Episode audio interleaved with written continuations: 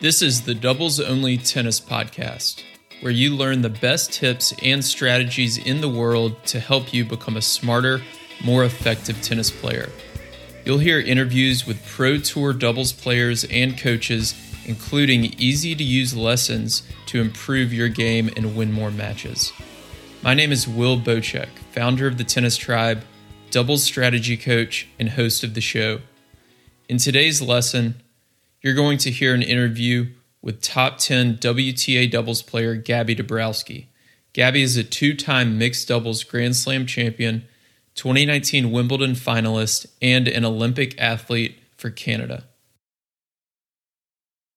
All right, so hello everyone. Welcome to our second interview in the uh, Tribe Talk interview series. Today we have Gabby Dabrowski. She is the number seven doubles player in the world right now. Um, she's won two Grand Slam uh, mixed doubles crowns. Uh, she's an, an, Olympian. Gabby, welcome. Thanks. Happy to be here. Uh, yeah, absolutely. Uh, so, uh, the reason I had you on is uh, last week I saw on Twitter um, a reaction to, I guess it's Marion Bartoli. I don't know how to pronounce her name, but um, her comments on doubles versus singles, and I saw you you had like a ten part Twitter thread uh, on what it's like to be a doubles player on tour, and um, you even had some double strategy in there, and and how it's a lot different than singles, and talking about prize money and things like that. Um, so I wanted to just start with that, and then a little bit later we'll get into um, your upbringing with tennis and how you got into doubles and so on. And then I'll ask you some uh, kind of rapid fire questions at the end. But let's start with the Twitter thread. Um, so, uh, you know, we're not here to like bash any Bartoli or anything like that, but um, it seemed like she was kind of upset and she said some some things uh, that it seems like just weren't even true. Um, but where were you when you read this? Um, take us through kind of your mindset when you read it and your your reaction to the whole thing. Um, yeah, it was brought to my attention um, last week, and I didn't have time to really think of like a reply straight away. So I slept on it, but I actually woke up like in the middle of the night at 4 a.m. to go to the bathroom, and then I just like wrote everything. oh wow! and uh, yeah, and it just kind of poured out of me, and um, then the next day I kind of refined it a little bit, and uh, I thought of sharing it. I uh, I just you know, it might not be her fault. I just think she was incredibly misinformed. Um, mm-hmm. Maybe she maybe she saw some players that play doubles, and she saw a lot of people around them at a tournament and thought that oh wow they they're they're making enough money to travel with a team of six people and that's just not like you said that's just not true and it doesn't happen like a right. country might send a bunch of coaches or fitness trainers physios massage therapists to work with all of their players but it's sure. never just one so, um, yeah, I just, I really thought it was important that if anybody had heard Marion say those things, that they would, you know, be able to then think about it and say, okay, maybe that's not totally the case. Um, right. Let me get to the bottom of this. Um, because obviously, you know, she's a Wimbledon champion, and so she has a voice, she has influence. And uh, so when somebody like that says something uh, that was a little bit ignorant, I think it's important to address it. Right, right, absolutely. That's funny. So the um, yeah, a lot of like uh, you know when I'm like writing for my blog, a lot of my best ideas I like wake up in the middle of the night like that and be like, oh my god, this is it. I got to get it down on paper. So that's yeah. funny you you say that. Um, so uh, so you wrote this and then you decided to share it on Twitter and it's gone um, kind of semi-viral at least as far as uh, tennis Twitter goes. Um, and a lot of players have retweeted it and liked it and things like that. Um, as far as this like singles doubles dynamic, and, and, I'm asking really for myself as much as anybody because I I don't know and I don't um, you know I, I, do a lot more writing than I do reading and like listening to podcasts as far as the the tennis tour goes. Um, what is the vibe on tour as far as like singles versus doubles and and pay and like you know, you mentioned some things about singles players getting priority on practice courts and all this stuff. Um, give us kind of a high level overview of, of what that's like. I mean, there there are so many different factors that mm-hmm. go into the uh, lack of respect that doubles players receive. Like I mentioned about the practice courts, we don't have the priority. Um, players who play predominantly singles always have priority for the best time slots and the amount of time that you have on court. Um, could be from even badges at tournaments. You'll get if if you get like if you can put two people on your or if you can put let's say three people on your badge as a singles player you can only put two people on your badge as a doubles player like that happens sometimes what, what does that um, mean what is your your badge so, so basically like your accreditation and then oh, you're yeah, allowed okay. a certain amount right. of people to come into the tennis venue under your right. name right. um, so if you have a coach then that's one if you have a parent or a friend that lives in the area and their friend, like whoever's just there.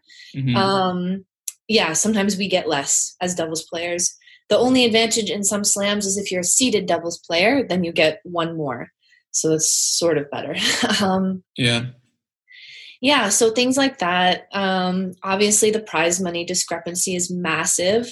Mm-hmm. But on the flip side, like I understand it in a way because and this is these are the things that i'm fighting for is for doubles to have more exposure more promotion how to achieve that uh, obviously like there's been a ton of even positive responses to what i wrote kind of confirming for me that there is a big market for doubles that we're just mm-hmm. not tapping into so even when you go in even when the the tour the governing bodies go into their broadcasting deals you know they're not really doubles is not on their radar. They don't really care what they broadcast for doubles. Therefore, the tournament has no reason to show it on TV. They have no reason to put it on a bigger court that's televised.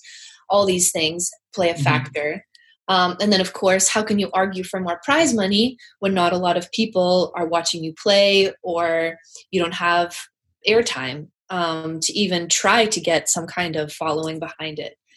Um, so yeah, there are a lot of sort of issues with that. And uh, this year we we had like sort of a, a, general plan of how to try to increase doubles exposure and and tell our stories to get to know us because you know for me personally once some people get to know me they want to watch me it doesn't matter what i'm playing singles at a at a 25k or doubles finals of wimbledon they, they just want to watch me because they know me and they like me and they want to support me.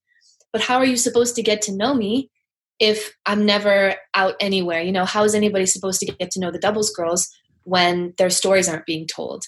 So, I mean, there's right. a lot that goes into it. Yeah, it's a complex issue. Um, yeah. So, so it seems like there's the the people running the tournaments, right? These, I guess, governing bodies, um, and they are focusing um, and this might include like the TV deals and things like that. And they seem to focus mostly on the singles players. That's where most of the prize money goes. Um, Which is I, I think, uh, yeah, but but as a result of that, it's kind of this like self fulfilling prophecy. I don't, I don't know if that's the right way to phrase it, but it's like because they get all the exposure, they get the fans. Like I was in, in Australia a few months ago, and I loved it selfishly for myself because I could go to any doubles court and get a front row seat and yeah. just sit there and watch. And it was amazing. Like I was watching some of the semi and, and quarterfinal matches, and I was just right there on top of the court. Um, but I also like looked around and I was sitting there on court three for one of the matches, and I was like, "There's like a hundred people here, and this is a quarterfinal match with like all top twenty players. Like this is unbelievable." Um, so there's that, and then what about like the players. So so i can tell that the organizations um i guess for lack of a better word aren't respecting doubles as much but do uh, i feel like a lot of the singles players have started to play doubles again a little more maybe. Um it, do you feel like at the tournament you're in like a separate group being a primarily a doubles player or do you feel like you're kind of with the singles players just you know as a tennis player at the tournament I mean, it's um yeah, I mean we're we're in the same locker rooms and everything. All that's the same. Mm-hmm. That's not really the issue, you know. I don't necessarily feel um disrespect from my peers. It's not that. Okay. Uh, it's just the entirety of it, the culmination of everything that goes on. Mm-hmm. Um I mean, when singles players play doubles, usually their their game improves. You know, you can work on coming to the net, you work on your feel, stuff like that. Um, you can have fun because it's a little bit more um, you know, the teamwork aspect of it is fun. I think. Mm-hmm. I think that's like such a nice yeah. dynamic of it. Um, yeah, I mean, like I heard also, you know, some of the tennis greats talking about, well, what do you do about prize money and how should it be distributed and and they think that the prize money shouldn't necessarily go up, but they want more singles players playing doubles and I agree with that to a certain extent. Um, we have an issue where a top name will play one match, win, and then pull out. Right. And this happens a lot. And this is mm-hmm. one of the things that us doubles players are fighting for is like, if you've earned your spot, it's not a problem. Do what you want. You've played enough matches. We see that with all the teams, Strycova and Sue Babos Mladenovic, Mertens Sabalenka, on and on, right? Amazing singles players, but at the same time, amazing doubles players. But they've earned their place. They kicked everyone's ass and they're there. Good for you. Right. But you have some some singles players that obviously which I know they've said, I'm playing doubles so that I get an extra match on the court so I can feel the court better because a lot of tennis fans don't know this, but even when we play on the hard court season, the hard courts are different every week. They're faster, they're sure. slower, uh, the conditions are different, the balls are different. So they want more matches on the court. And the doubles, instead of a practice match, the doubles match gives them some real pressure. So they can, you know, feel things like it's sure. more real. But then mm-hmm. if they end up winning that match, uh, then they pull out.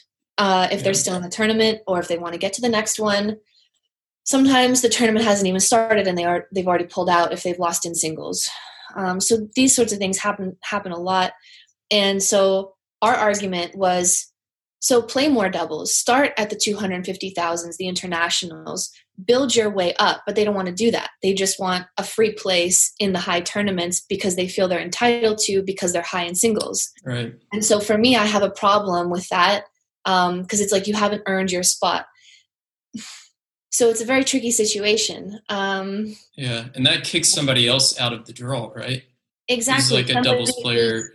Yeah. yeah, maybe somebody who's 40, 45, 50 in the world in doubles can't get into a premier tournament because the draws are sometimes not big. Right. And and they just get shafted but okay. they're really good and they play like more probably more like real doubles and something that i think a lot of the fans would want to see because then they can take that back to you know their leagues and their home clubs and stuff like that and apply what they learned um, in that way you know right.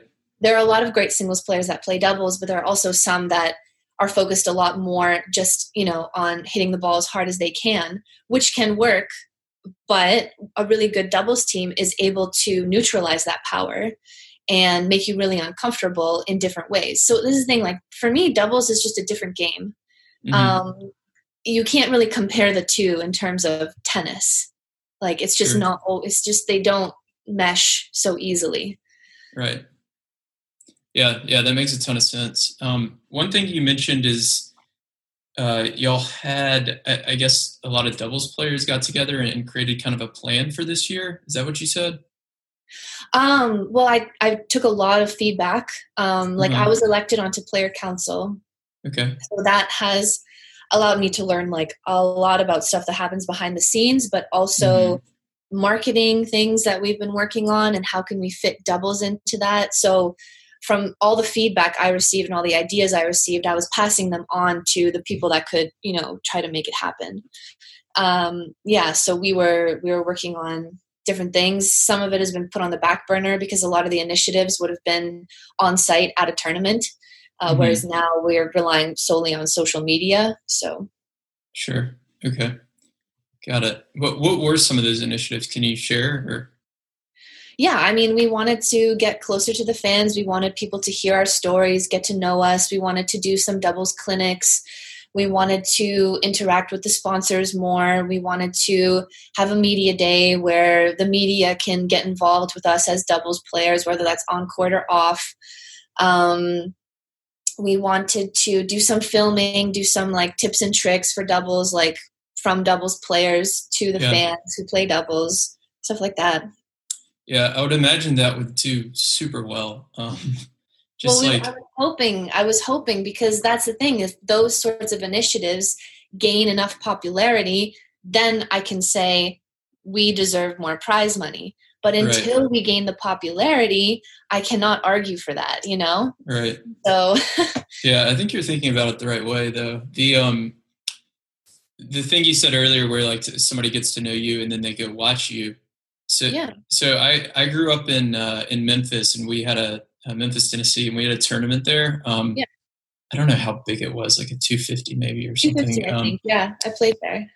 And uh yeah, and I like I ball boyed for it growing up when I was younger, yeah. and we had this kids' day, and the Bryans always showed up, and like and this was early in their career, probably like 2000, right? Um, and everybody always watched, uh, and, and, they still do, but everybody always watched the doubles matches um, with the Bryans because they always showed up to Kids Day, and all the kids just loved it. Like they made they made it entertaining and all this stuff, and I can totally see that working like at any tournament, you know, if, if y'all got out there and um, not only gave tips and things like that, but have the kids out on the court and play and just call it like a doubles day or something like that. that that's definitely, definitely a really yeah. good idea. The U.S. Open has had like a kids doubles day the last two years, and I think it's been mm-hmm. a good mm-hmm. turnout. Like the kids seem to have a lot of fun, and our personalities were were able to come out, joke with the kids, stuff like that. So that was nice. Sure. You know? Yeah, and then the kids just saying, "All I want to do is, is you know go watch Gabby play doubles." So I think that would definitely work. Um, so let's talk about uh, the current year. So um, you're at a career high, right? Number seven in the world right now. Um, you made the quarters of the Aussie Open. Uh, you've made two finals this year, um, and then this whole coronavirus thing hits, and, and everything kind of gets shut down. Um, mm-hmm. Can you kind of talk us through the beginning to kind of where we are now? I mean, I'm pleased with the start for sure. Uh, mm-hmm. especially like the the first tournament of the year that I played in Adelaide. I was playing with one of my good friends, but we hadn't played together in a long time. So to reach the finals was a good result.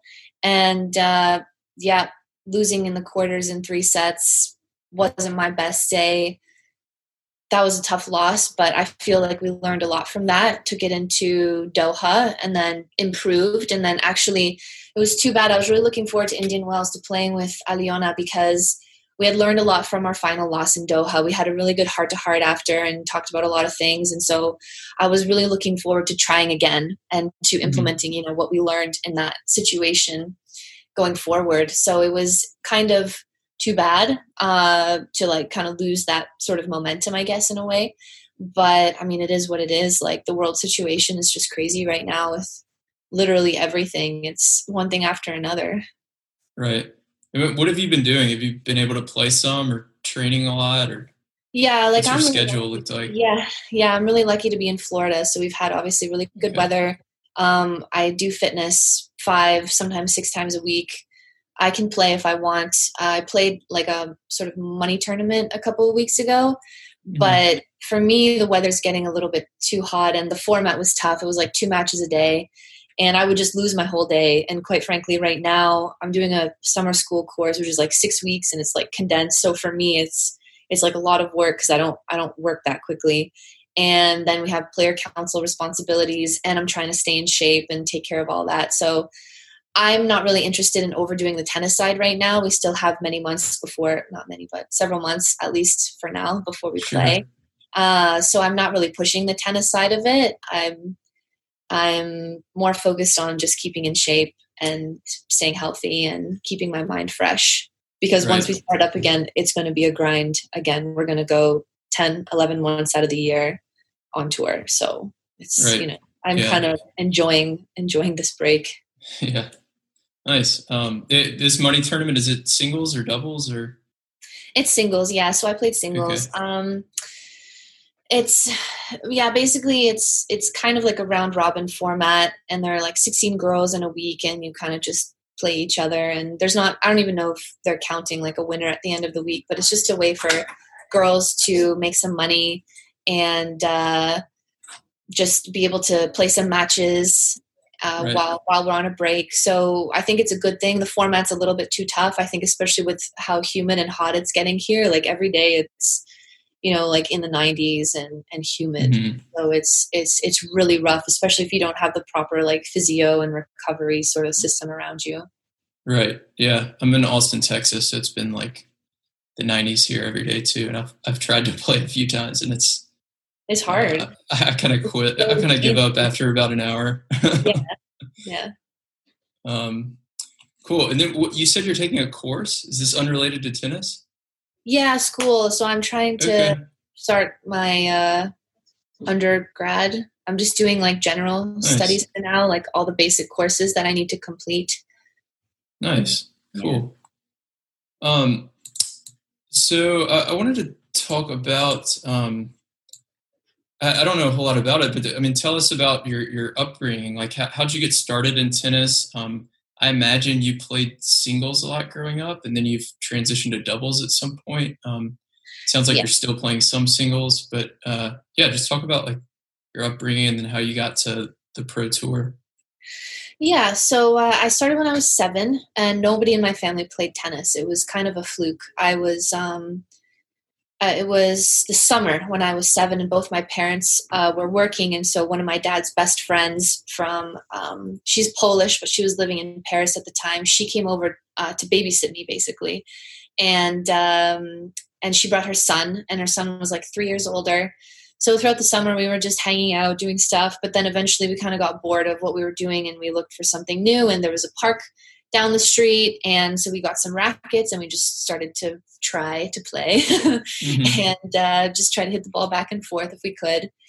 And then um, it was recommended to my dad that that he put me in lessons. And he didn't honestly at that point he didn't even know that like i'd been playing really. And uh, i had some good hand-eye coordination. I was sort of naturally athletic very lucky that way. And i just picked it up pretty quickly. And then mm-hmm in the fall school started but you take a lesson like 30 minutes a week for a little bit. And then it's like an hour a week a little, and then more and more and more and more and it just keeps going. Uh, so then when i was like 12 um, we started looking uh, outside of canada for training places and florida was like a growing hub for sure. where to come and, and you know develop your tennis game and we kind of saw, saw, some different academies around Florida and landed on Saddlebrook and loved Saddlebrook the most because it was the most chilled out, the most kind of like family vibe.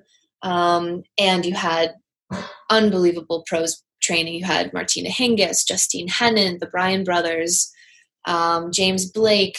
Azarenka was like still transitioning. I think she was like maybe 17 or 18, like mm-hmm. starting her breakthrough.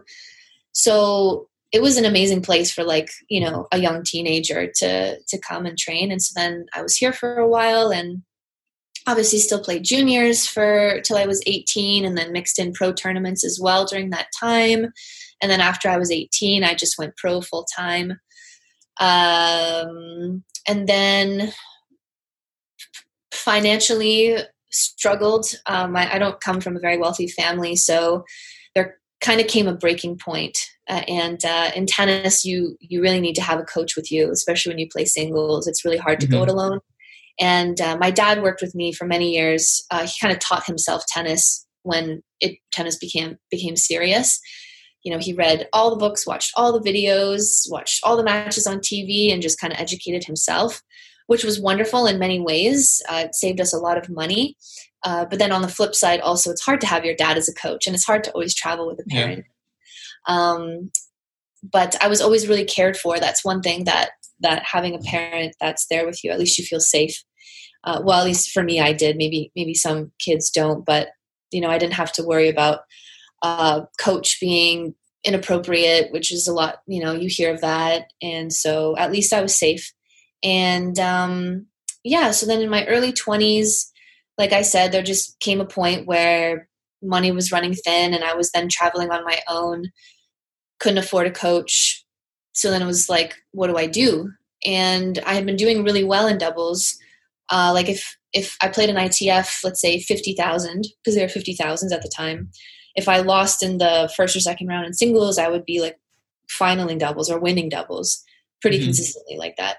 And so it just kind of clicked in me where it's like, well, either I kind of give up my dream completely or I sort of swallow my ego and swallow my pride and put doubles as a priority and see if I can make it. Because obviously, yeah. your dream as a tennis player is to play Grand Slams and play in the Olympics and stuff like that. So I had those goals too. And then I just realized that the way to try to make a living out of tennis was to be as good of a doubles player as, as I could be. And that's what I tried to do. And luckily enough, I, I'm doing that. So Nice. What what what do you think? Um, what, like when you're kind of making this decision, what, why do you think you naturally became better at doubles? Like, do you feel like you're my game style? Yeah. Um, I loved ever since I started playing. I loved running to the net. That was yeah. something that I always loved to do. Right. And so it was just a natural tendency for me to want to volley and i loved mm-hmm. slices and drop shots and lobs. Um, i love to win a match by you know outsmarting my opponent. You know right. i could handle pace. I could use pace well. I wasn't always able to create it very well on my own mm-hmm. but um, it was like the finesse. And that side is i found it more fun to do that.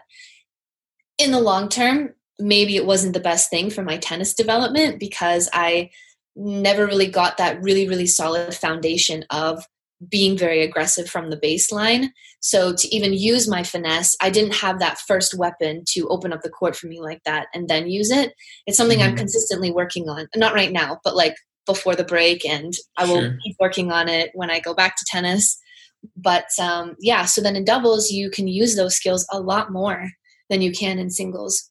right. And of course, the way that the game's developed, even on grass now, the grass for me last year felt like it was slower than than French Open. Like it was, you know, so the grass is not even playing like real grass anymore, which I think you can also see with the types of people that are that are doing well and going deep in slams. It could be, you know, a Simona Halep or a Barbora Strycova who are, you know, not necessarily the power players of the tour, but they're incredibly smart, they're incredibly consistent, they're incredibly physical, so they can last and move you around the court and break your game down that way.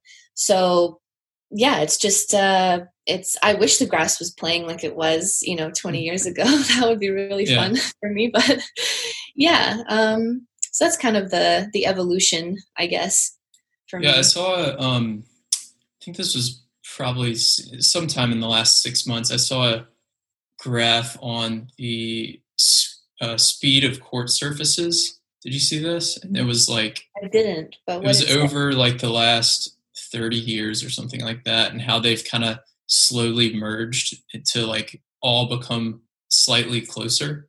Um, so usually it used to be you said grass was like a lot faster 20 years ago Mm-hmm. Um, so yeah, so they, it's this graph that kind of moves up and down like that. Mm-hmm. Um, at a certain point, I guess it was like late 2000s or something, they all kind of start to merge a little bit closer. Mm-hmm. Um, so I don't, I don't know. I thought that was interesting. That like came to mind when you said that. Yeah, that is interesting. I wonder um, why the governing bodies of tennis decided to do that. Yeah, I don't know. I'm not saying it's good or bad one way or the other. I'm just curious as sure. to what was thought process behind it. Right, right. Or maybe it just happened. Maybe they didn't even know what they were doing. I feel like that's the case a lot of the time. That could definitely be it as well. um, so a couple other things. So you talked about you've had a few different doubles partners this year. Um, mm-hmm. Now, I, like I said, I live in Austin, Texas, and I play these like local USTA tournaments around Texas, and uh, obviously it's a completely different level but I play with like all sorts of different partners, and I always like imagined on the pro tour y'all have some sort of like system for choosing partners or something like that. But maybe that's not true. How, how does that work? Like, how do you decide who you're playing with uh, on any given tournament? Uh, I mean, usually we can choose. Usually we have the freedom to choose. Sometimes if your ranking is not high enough to get in with maybe somebody you want to play with, then you'll mm have to look for somebody with a higher ranking, not necessarily somebody your game style w- will match with.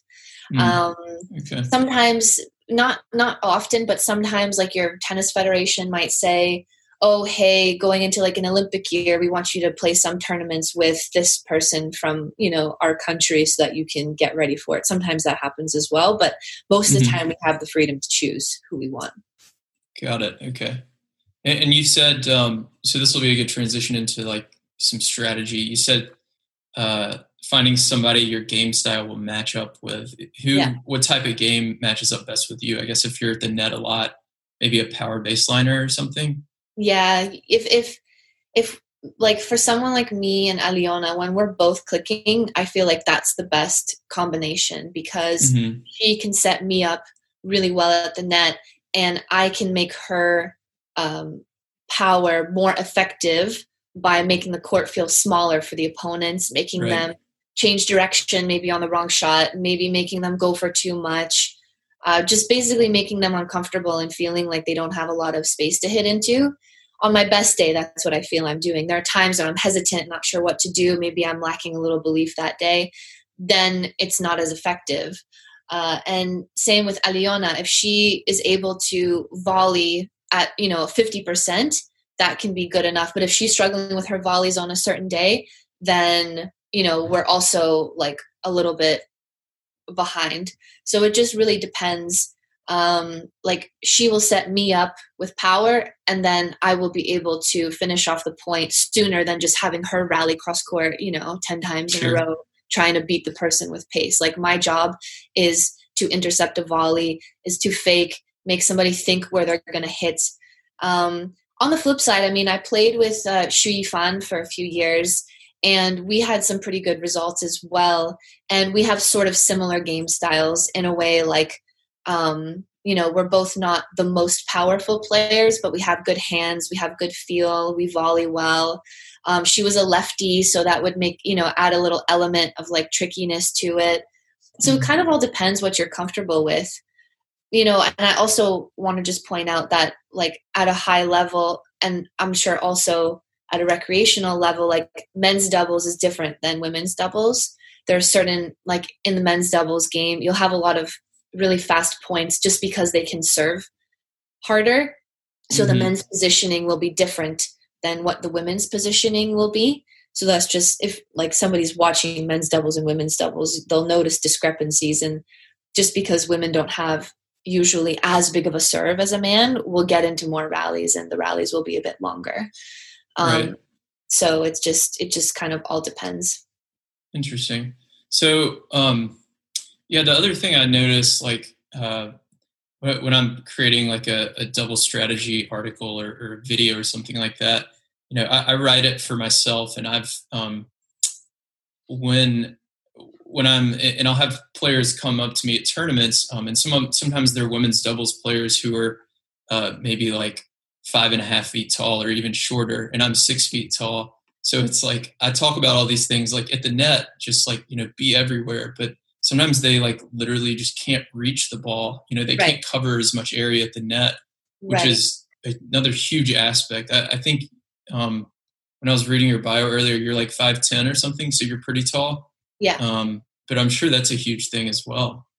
Yeah, that definitely makes a difference too, for sure. Um, and then you have to tailor the strategy to what the person is able to do which mm-hmm. is easier if you're working one-on-one with them or with a, just a small group of people but it's yeah so i guess you need different strategies for all the different sort of heights and sizes and everything. Sure. So, so how do you game plan going into a given match? Do you work with your partner and, and focus mostly on on your side of the net and say hey let's do these things or are you um, focusing on you know okay today we're playing against uh, Hsieh or, or, whoever it might be, and we know that these are her strengths and weaknesses, and, and we need to attack here, or there's some combination of the two. How does that work? Yeah, yeah, there's a combo of the two. Um, it's it's it's it really is both. It's not just looking at the opponents, and it's not mm-hmm. just looking at yourself. There is a combo, but at the same time, I will say that it's good to have an overall idea of the tendencies and patterns of what your opponents like to do. Mm-hmm. But at the end of the day, if you think too much about that when you're playing, you're going to forget right. About your strengths and using them to win the match. And even if they're playing their best tennis, if you're playing your best tennis, you can still find a way to win. Um, right. Then sometimes during the match, you have to adjust a little bit. Uh, but mm-hmm. again, that'll be, oh, I noticed she's done this a few times, so let's do this. But then even when you go to play a point, you're still going to try to organize it around your strengths. So it's, right. yeah. Do, do you watch a lot of film or anything like that? Or is it mostly um, just we've do, played yeah. them enough and yeah, I do. Uh, there's some teams I've played a lot and I'm pretty familiar with it, but either mm-hmm. I watch or I'll have my dad watch or another coach watch and see if they're seeing something that I'm missing. Because mm-hmm. that happens sometimes too, where I'm like, oh, I didn't notice she was doing that. Good to know. um, but yeah. Got it. Okay. And then what about like on the court? You said you're you're kind of changing your strategy during the match. This is something um, I've personally worked on a lot over the past few years, and I I'm always trying to think of like better questions I can ask myself, and I'm trying to tell that to my readers. Um, you know, like people. Uh, the example I always use is people get so frustrated when they end the point off like a missed overhead or something like that Right. But I, I, tell them like, you know, if you played that point 10 times over, you win it probably nine out of 10 times. You just missed oh, yeah. the overhead that one time. So keep playing that way and you'll, you know, you'll probably win the match. Um, but how do you think about that on the court? How do you talk with your partner? What sort of questions do you kind of ask yourself to strategize?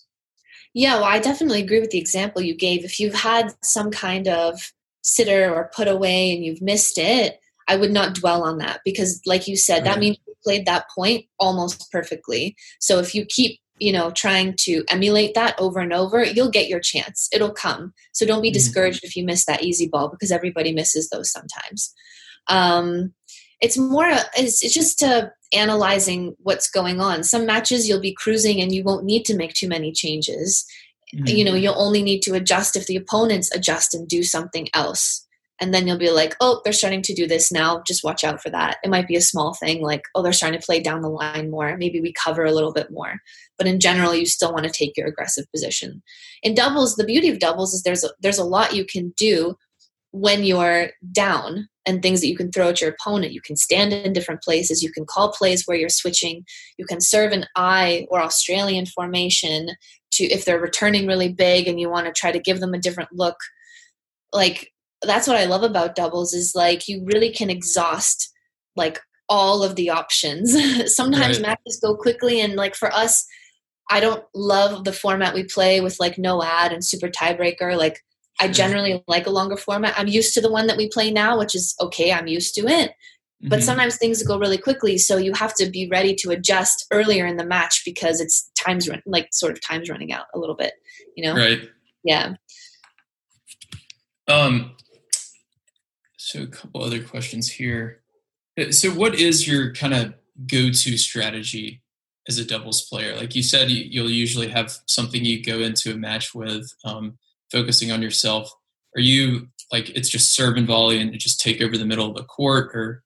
Um, um, yes, it depends who I'm playing with and what they're also comfortable doing. Like I'm not gonna okay. tell. Like if I'm at the net and Aliona's at the net, I know I'm covering the middle, you know? Okay. Like I'm not going to say to her, look for the ball going through the middle because I know that as a predominantly singles player, she's not as just her eye is not trained to do that and she's not trained with her movements to be in a certain position to take that ball away to cut mm-hmm. off the angle uh, so you need to adjust it but like when i was playing with my other partner we knew who was getting what lob and when um, the type of shot if I was closing in, then she would stagger and and take a like we both wouldn't be on top of the net. Let's put it that way. Someone was kind of always moving back, and someone was always kind of moving forward. Right. Um, and that's the beauty of playing with somebody who who does play doubles for a living is because they understand those positions. Uh, but for me, I mean, I, I do love to be at the net and come forward. I wouldn't say I serve in volley and like a lot.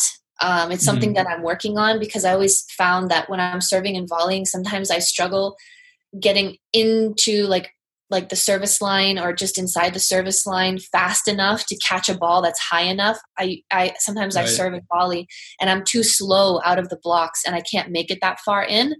And then I'm trying to hit a volley that's on my shoelaces, which is like you can do that sometimes, but all the best doubles players you see somebody like Jamie Murray, I mean, he's getting so far in, therefore he's always hitting a volley at waist height, you know, or a yeah. little above even.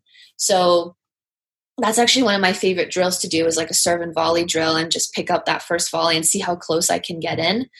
Um, but I mean, in general, start out aggressive and go from there. Sometimes maybe you'll you'll not make enough returns.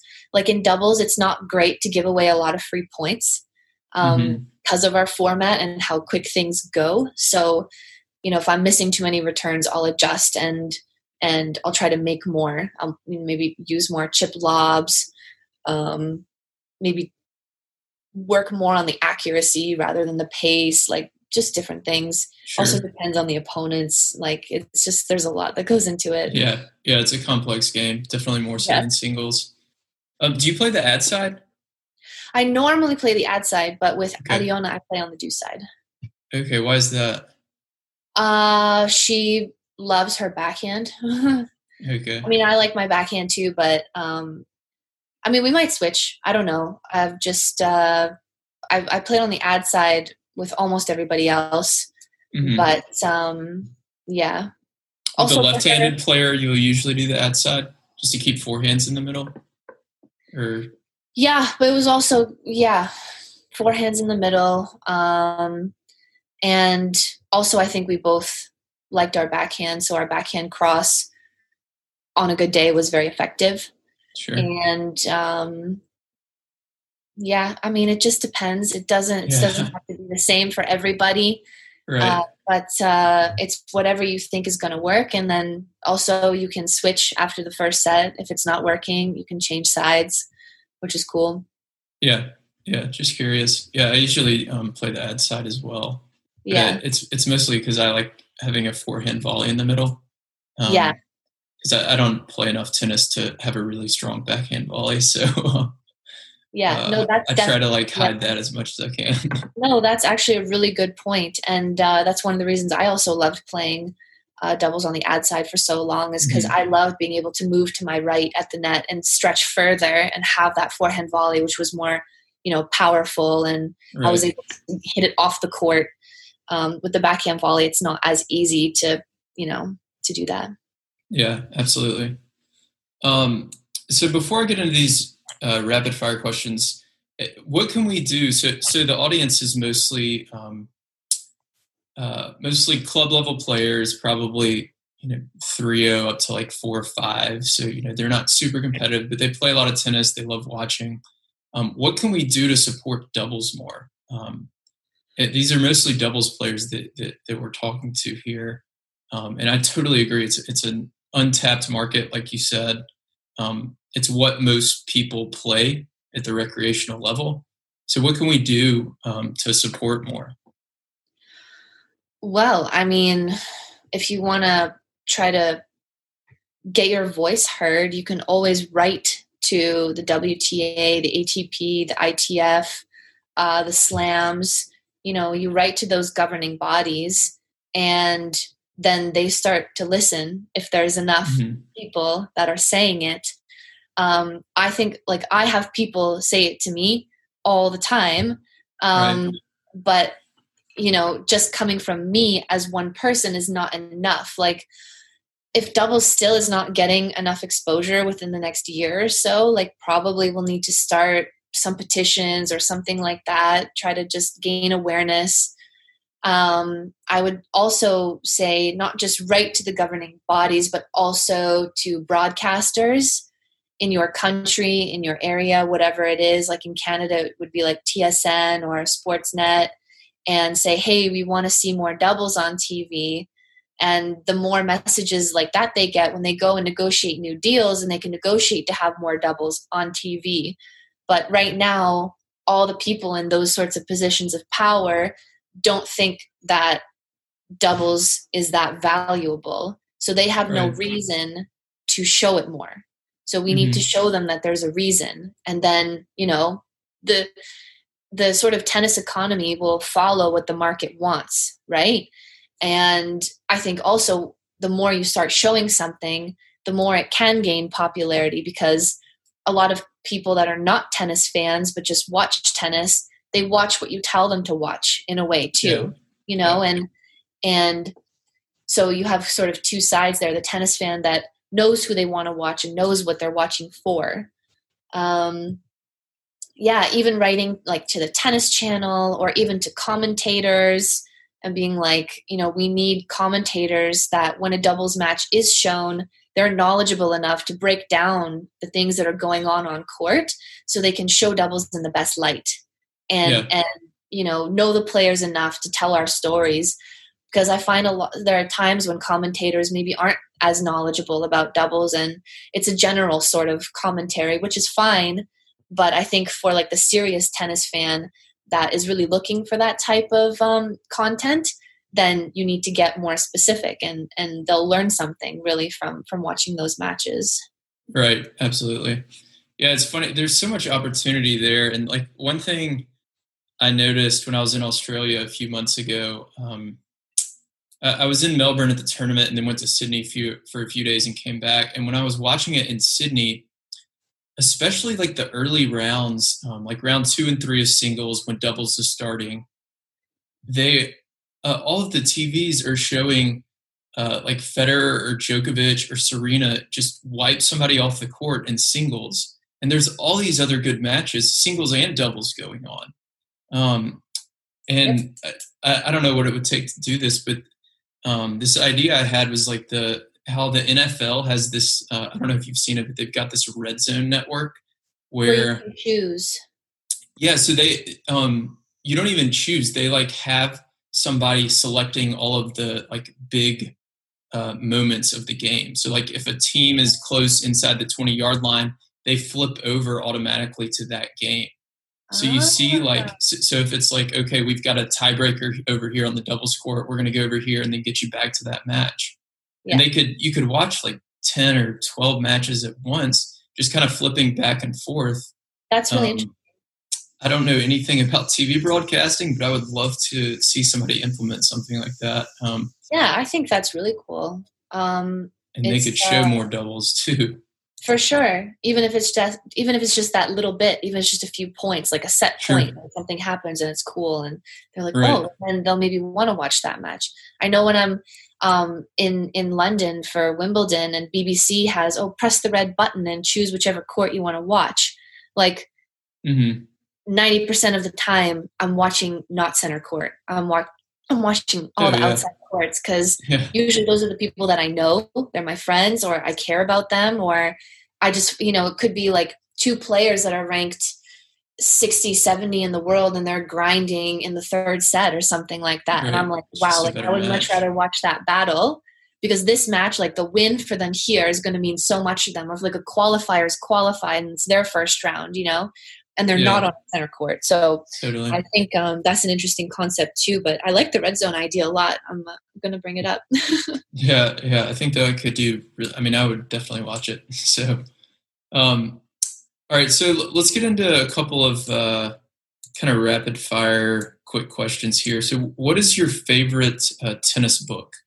If you've read some tennis books it's been a long time. I can tell you one book that I love now for sport. Uh, it's called mm-hmm. Thinking Body, Dancing Mind. And it's mm-hmm. about incorporating the Tao and Taoism in in into sport. So like every single chapter is about something different. Could be about failure, uh, success, persevere, like trying to persevere, fatigue. Sure. And it has all these different like mantras that you can do and these different sort of mindfulness tools that you can implement when you're feeling all these things. So it's not a book that you need to read like beginning to end, beginning to end. It's like you can just pick a chapter and be like, oh, this applies to me right now. Um, so it's not like a tennis specific book, but I've found it to be incredibly useful. Cool. Very cool. We'll link to that um, below. Uh, what is your favorite tournament?